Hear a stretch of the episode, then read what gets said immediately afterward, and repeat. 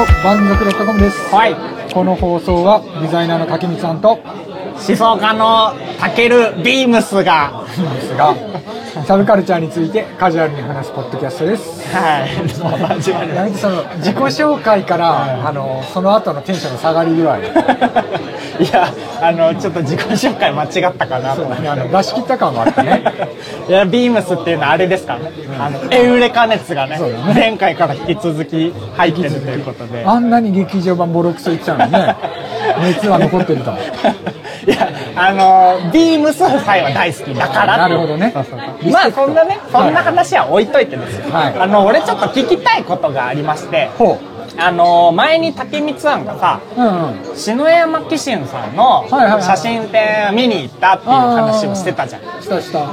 でその時に、うん、気に入った1枚とかあったかどうかっていうのを聞きたい。ああなるほどね。どういった写真があった？印象残ってるやつ。いやもうそもそもね、うん、展示自体が、うん、美術館で、うん、の同じ場所、うん、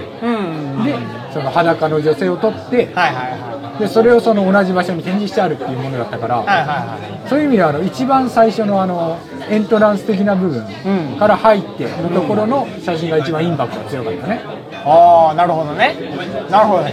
初っ端の一枚。ちなみにその写真って女性とかも写ってるわけだよね。写ってる写ってる。どういう感じで写ってたのその女性は。どういう感じっていうとどういうこと。例えばポーズとか部分とか、はいはい。ポーズは撮ってて、うん、でまあもちろんねその紀信さんだから、はいはい、紀信さんだからっていうとあれだけど、はい、裸の写真なんだけど、はいは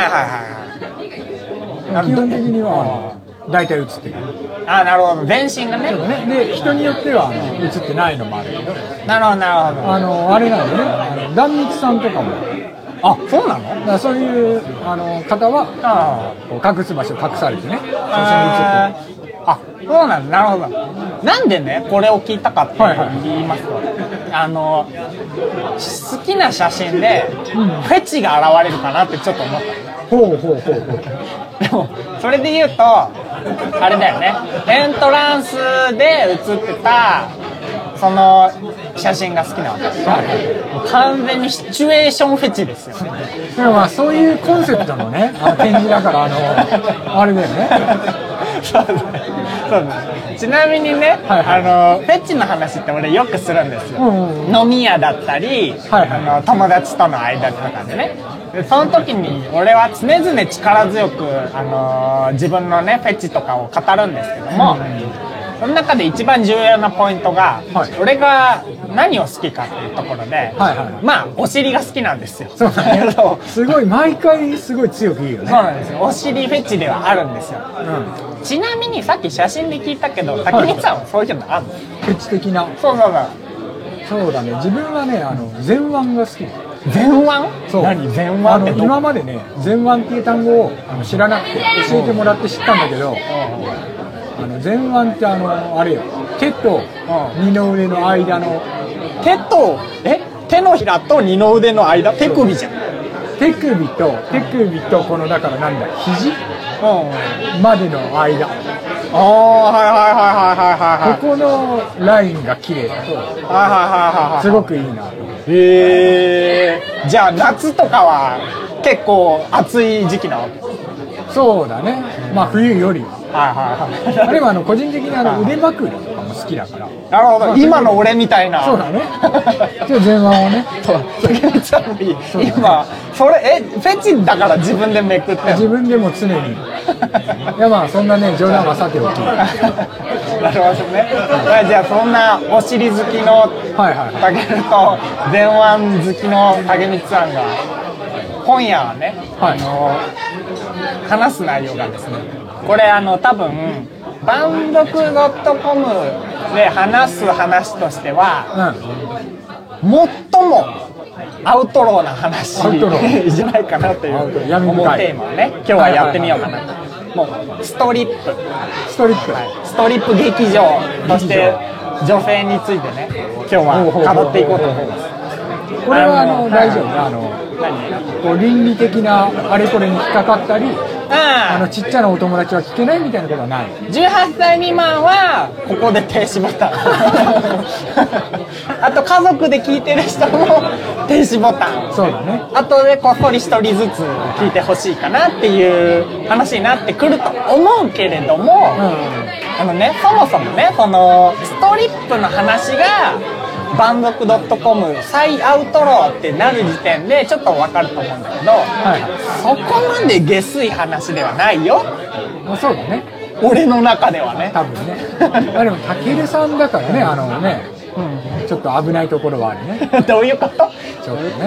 俺はクリーンに生きてきた人間だよ。夜の街のね、たけるさんとしては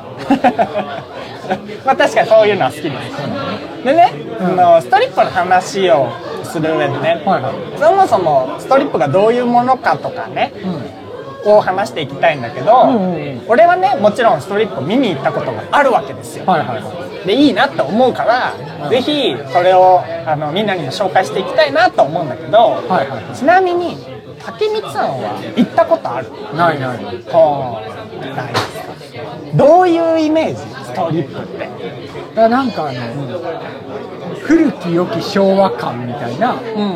イメージが、その昭和の感じね、がすごいある。なるほどね、わかりました。じゃあ今日はそんなイメージを、拡張する感じで、なるほどね、そんなに間違ってないから、そこをねさらに深掘りする形で進めていこうかなっていう。でね、もう一つ、これがどういう人におすすめなのかとか、どういうものにおすすめなのかっていうのを先にね1点だけ言っておきたいので、もちろんいろんな楽しみ方はあるんだけど、俺が一つだけ言っておくとするならば、ストリップはデートにおすすめです。デートにおすすめです。大丈夫？大丈夫大丈夫。これを聞いた大学生ぐらいの男の子が「たけるさんがデートにいいって言ってた」って振られるとか、そういう悲しい未来は僕は見たくない。ああ大丈夫、俺もそんな現実は目の前で起こんない目の前で起こんない。メールでそういう報告来ても俺またフィクション書きやがってって思うから。なるほどね。でね、デートにどういった部分がおすすめなのか、今日は話していきたいと思います。じゃあね、もうやっぱりまずストリップってそもそも何なのって知らない人もいっぱいいるだろうから、簡単でね概要からね話していくと、もうねそれこそ昔からねある、まあ風俗的なもののポジションの一つだね。チケット買って入ると、その小屋の中で女性が裸になって踊ってるっていう、簡単に言うとこういうところなんですよ。ね、まあ俺ちらっと調べたら、どうもねその歴史はやっぱり長くて、もう400年以上前ぐらいからね400年続いてるらしいんだ。でどんどん形とかをね変えてね今に残ってるんだけど、俺がストリップに行ったのは、ここ数年前が初めてだから、もうつい最近のね今の形のストリップについて主に語ってます。で、もうね、そうね、もう端的に言えばやっぱり女性の裸が見れるわけですよ。そうだねただね、ここで重要なのはエロ目線で行くのかどうかっていう部分で俺はそういう見方はそんなにしてなくて、分かりやすく言うならば美術館とか、さっき言ったような篠山紀信さんの写真展だとか、裸がいっぱいあるわけじゃないですか。でも見に行く人がどういう気持ちで見に行くか、エロい気持ちで行くっていうのはそんなに多くないんじゃないかなと。まあそうだよね、その言い方はあれだけどさ、エロい気持ちで行くのであればもっと直接的なお店がいっぱいあるわけだからね。そうだよね。それはもうキャバクラみたいなところから始まり、もっと直接的なところからね、ストリップを楽しむ上でそのね芸術的な見方ができるんだということを言いたくて、でそもそも俺は女性というものが結構好きなんですね。で、特にストリップ的な話で言うと体、女性の体って男性の体ってやっぱり違う点がいっぱいあって、もう質感的なところから曲線みたいなところがね、うん、もう女性の体ってめちゃくちゃ美しいんですよね。そう美しい興奮しすぎた。そうだね男性の裸は男性の裸で美しさはあるんですよ。で女性は女性の裸としての美しさが全然ね、もうちょっと種類が違うんですね。でその中で女性のその美しさっていうのが僕はすごい好きで、はいはい、そういうのを主に見に行くんだと、はい、鑑賞だとそうですね。でね、ポイントはね、そうまさに踊るって言いましたけれども、はい、その裸の女性がただ踊ってるだけじゃないんですね、うん、僕が今まで見てきたのは女性一人一人によってパフォーマンスはもちろん全然違うんですよ、うん、でも一人一人系統みたいなのがあって、その中でも俺が好きなのがストーリー仕立てになってる人が、ストーリー仕立てストーリー仕立てとは何なのかと、あのねストリップの流れがもうね一日中合ってるわけですよ、ストリップって、はいはいはい、でその1日に大体1劇場で 4,5 人、まあ、4人から6人ぐらいの女性が順番に踊っていくっていうのを 5,6 回繰り返してるわけです。ほー、その 5,6 人がセットで 4,5 回が1日のローテーション、なるほどね。でその一人一人女性の見せるものが違うと。でその一人の持ち時間、1回の持ち時間でだいたい3曲から4曲ぐらい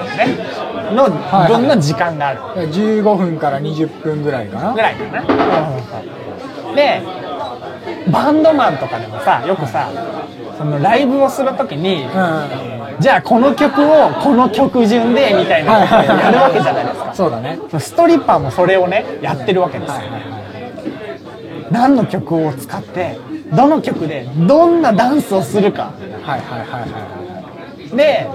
ストリップちゃんもちろん喋ることはほとんどないわけですね、うん、でダンスだけで曲に合わせてストーリー見せてくれるわけなんですけども、最初はね、服を着てるんですよ、はいはいはい、ここは結構重要で、最初から裸の人が出てくるわけじゃないんですよねそこが興奮度にもつながってくるんですけれども、でストーリー展開に合わせて徐々に脱いでったり着替えたりとかもあります。着替えるんですよ。裸になるだけじゃなくて、例えば最初に中国っぽい昔の中国の楊貴妃みたいなめっちゃヒラヒラの洋服で出てきたかなって思って1、2曲踊ったかと思ったら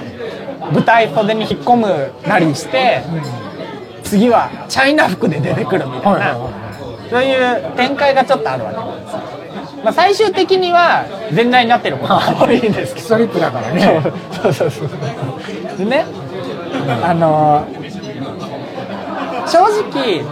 パフォーマンスのレベルっていう考えた時には、やっぱり人それぞれレベルはねちょっと違って、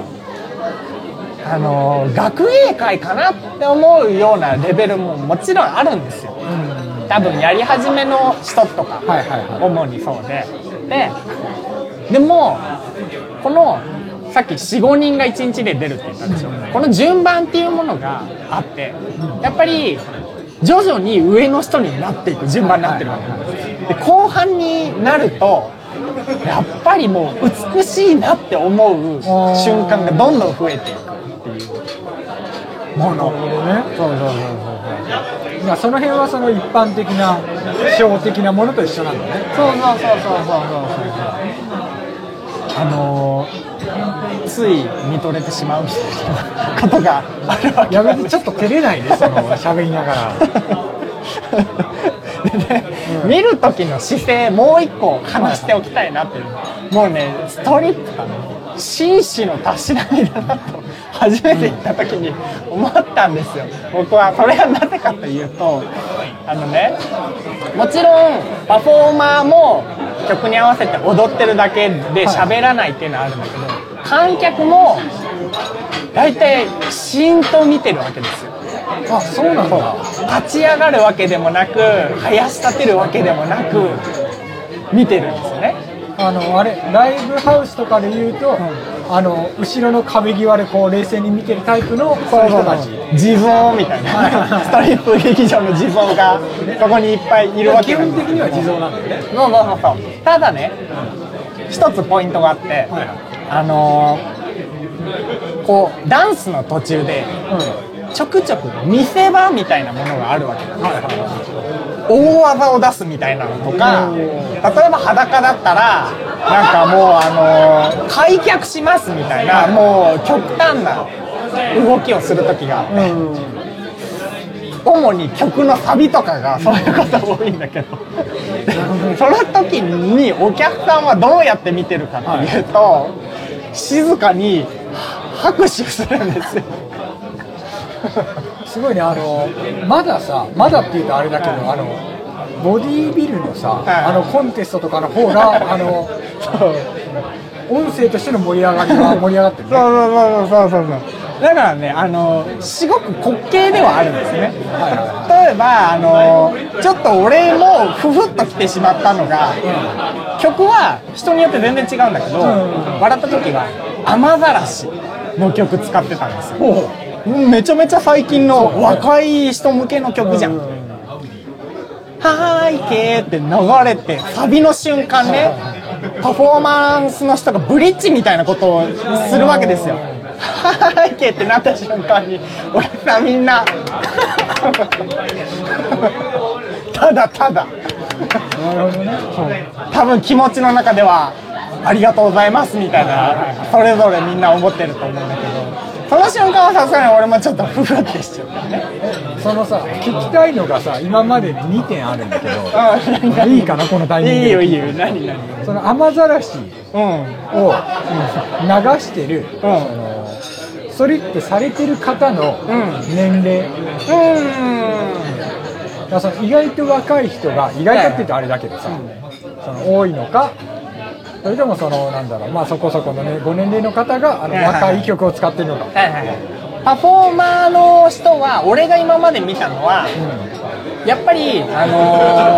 長年続けてる人の方が後半に来るベテランさんみたいなのが多いから、多分そういう人たちは30から40ぐらいだと思うんだよね。でもめちゃくちゃ綺麗だから、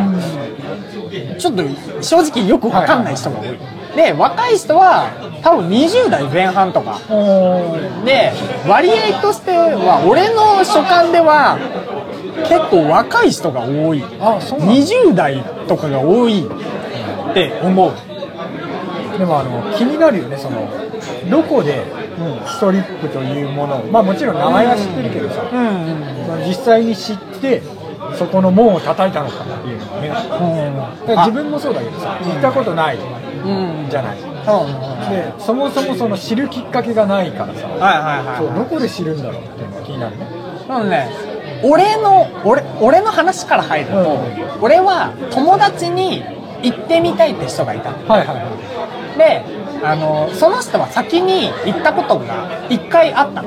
その直後にもう1回行きたいってなったらしくて、行こうって誘われてついてた。で、俺もそれが初めてで、もっと俺も知ってたから興味はあったんだけど、ようやくそこで行ってみると、お客さんの話をすると、やっぱり高齢の人が多いわけですよ。もうね、おじいちゃんみたいな人も結構多い。おじさんおじいちゃんが多い。で、俺ぐらいの若さだとそんなにいないぐらいだ。大体何割ぐらい？俺が行った時は大体20人ぐらいいるかどうかなっていうのが大体で、たけるさんぐらいの年齢が20人ってこと？全体で20人、でそのうち8割がおじさんおじいちゃんぐらい、で男女比率で言うと、女性って結構いるんですよ。で、俺が行った時で言うと毎回漏れなくいる、っていう感じで、その女性の場合は大体若いパターンが多い。でどういうところからこのストリップに入るのかなっていう話で言うと、そのね、女性で客として来てる人もいるから、それからストリッパーになるって人もいるらしいの、結構。でそういうパターンと、あともう一つは AV 女優さんとかが、よくキャバクラとかやってたりするじゃん。そういうのと同じ感覚でストリップにも出てるとかいうパターンもね、よくあるらしい。俺が聞いたことあるのは大体そういうルートかな。なんかあれだね、その行きつけの飲み屋でそのまま店員になるのと同じ匂いがするね。そうですね、前者に関してはね、近いものが。なんかもう一個気になる。あ、じゃあもう一個、そのお客さんの比率とか年齢が知りたいで。なるほどなるほど、今言った感じなのでさ、パフォーマンスがありますっていうのね、そのドキドキ感がね、やっぱり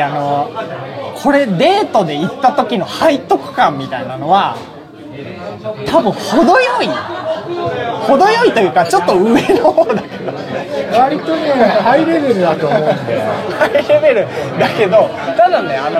それ行ったらちょっと分かると思うんだけど、それこそ最初に言った通り、美術館とか写真展と同じスタンスで行けば、そんなに直接的にダメだろこれはみたいな発想はね、なかなか出てこない、と思ってね。なるほどね。もちろん上とあれだね、そのデートのシチュエーションっていうか、それはもちろん段階によるね。万人に受けるデートコースじゃない。自分最初に武井さんがデートにおすすめって言った時にイメージとして、そういう仲良くなりたい女の子を初っ端に誘うっていうイメージでいたのね。初っ端はもしかしたら難しいかもしれない。勇者かと思って。あれだね、だからこう常にお付き合いしていて、デートをこなして、その中の1回として行くみたいな、そういうニュアンスかい？付き合ってなくてもいい。付き合ってなくてもいいけど、デートに何回か行っていてみたいな、そういう話かい？まあそういうのが一番行きやすい。初っ端のつかみでかますのかい？あとね、その女の子にストリップの話みたいなのをすると、興味ある人が割かしいるので、でもそういう人たちってやっぱり行ったことない人たちばっかりなんでね。で行ってみるって言えるものだと俺は思ってるから。これあれですよ、武入さんが使ってるやつですよ、普段。いや俺それで一緒に行ったことある。そうないけど、そうないけどね。まあ56回ぐらいね、56回ぐらいはしか使ったことがないと、その手は。で、毎回話元に戻すけどね、パフォーマンスがね、ありますと。でね、その後に何が行われるかというとね、チェキタイムがあるわけですよ。アイドルかと。そう、まさにもう地下アイドルなんじゃないかっていうぐらいね、ポラロイドタイムがありまして、1人ダンス終わるごとにポラロイド、1人終わるごとにポラロイドみたいな流れなんでね、大体は。でまあ大体500円から1000円ぐらいで一緒に撮ったり、パフォーマンスの人だけ撮ったりとかいうのができるわけなんですよ。で今度すごいいいところが、撮った写真は次の会った時とか次の回とかにもらえるんですよ。なんでそんなに時間がかかるかというと、だいたい写真にメッセージ書いてくれるんですよ。なるほどね。時間がなかったらサインだけみたいなのもあるかもしれないけれども、俺が今までもらったことあるのは、結構写真裏返すとそこにもう文がね、もうびっちり書いてくれてるようなのが結構あって、500円でこんなにいいんですかみたいな、そういうものですよね。500円でだって、それこそ地下アイドルのチェキとかもね、多分500円から、まあ、800円とか、地下アイドルの方がむしろね、大体1000円ぐらいしたりするから、どっちかっていうとそっちの方が高いの。でそれが悪いとかではなく、サービスとしてはそれで一緒に写真を撮れるっていうさメッセージがないのね。そう思うとその同じ値段では手厚いよね。そう心がこもってるような気がしてきてしまうっていうね。確かにね。そういうチェキの良さもありますとね。もう一つね、会場にね面白いものがありまして、もちろんねそこにいるのはパフォーマーと観客の人なんですけども、多分ねあなたが行くことがあったらその時にもいるんだと思うみたいな人、リボンさんとタンバリンさんっていうものがありまして、それは何だよ、役職みたいな話役職みたいなものかな。ね、ダンスをしてる人の横でね、ステージ下のもう横側面のところで曲に合わせてリボンテープみたいなのをバーって中央に向かって投げてシューって巻いてステージを盛り上げてるおじさんがいるの。っていうのはステージに向かって紙テープバーンって投げてバーンって広がったのを空中で巻き取るみたいなおじさんがいる。なんだあれはって思ったの。それはあれだよね、それこそサビの部分でむしろサビじゃないパターンも結構ある。サビはパフォーマンスの人が見せ場みたいなところだから邪魔をしないと。そうでもう一人タンバリンさんっていう人、曲に合わせてタンバリン叩いてるんですジャンジャンジャンってね。会場の盛り上げ役の役員みたいな係の人がいるんだって。これボランティアの人なんですよ。要するにただの客なんですよこれすごいねそれは常連さんとかなんだよね、さすがに。常連さんとかだってあれだもん、会場とかにたまに注意書きがあって「リボンさんへ」とか引っかかるとリボンが機材や誰かに引っかかると危険ですので、そういう悪質な方はご退場お願いしますみたいなことが書かれてるわけですよ。なるほどね。つまりよっぽどの熟練さんじゃないとあれはできないわけなんです。そうだね。練習をしなきゃいけないですからね。そうだ。でもねやっぱりねあれがあるだけですごい心がワクワクしてくるんですよ。やっぱり盛り上げ役としては機能してるんです。なるほどね。でね、ストリップ行った人は絶対こんな話するから、タンバリンさんいた、リホンさんいたみたいな。もうこれねいわゆるストリップの一つの見せ場だよ。そうだね。それに行ったことないと、なかなかその存在は知らないよね自分も初めて聞いたらだってすごいよ。だって自分が出禁になる可能性を秘めながらも会場を一緒に盛り上げてる、盛り上げようとした結果失敗して出禁みたいな流れも十分あるわけだよねありえるからね。そうだね。怖い。すごいよね。もうその劇場なのか、ストリップというカルチャーなのか分かんないけど、それ自体も愛してるんだよねそういう人は。もうね、こういうねストリップには面白い一面もありますからね。もちろん今回はストリップに関しても、ね、素晴らしい面をねいっぱい伝えたいわけなんですけども、やっぱりって思う瞬間もねちょくちょくあって、俺が今まで見た中で面白かった出来事が、ある。面白かったっていうかってなった瞬間があって、ちょっとその話したくて、これはある日見に行った時のね会の話なんだけど。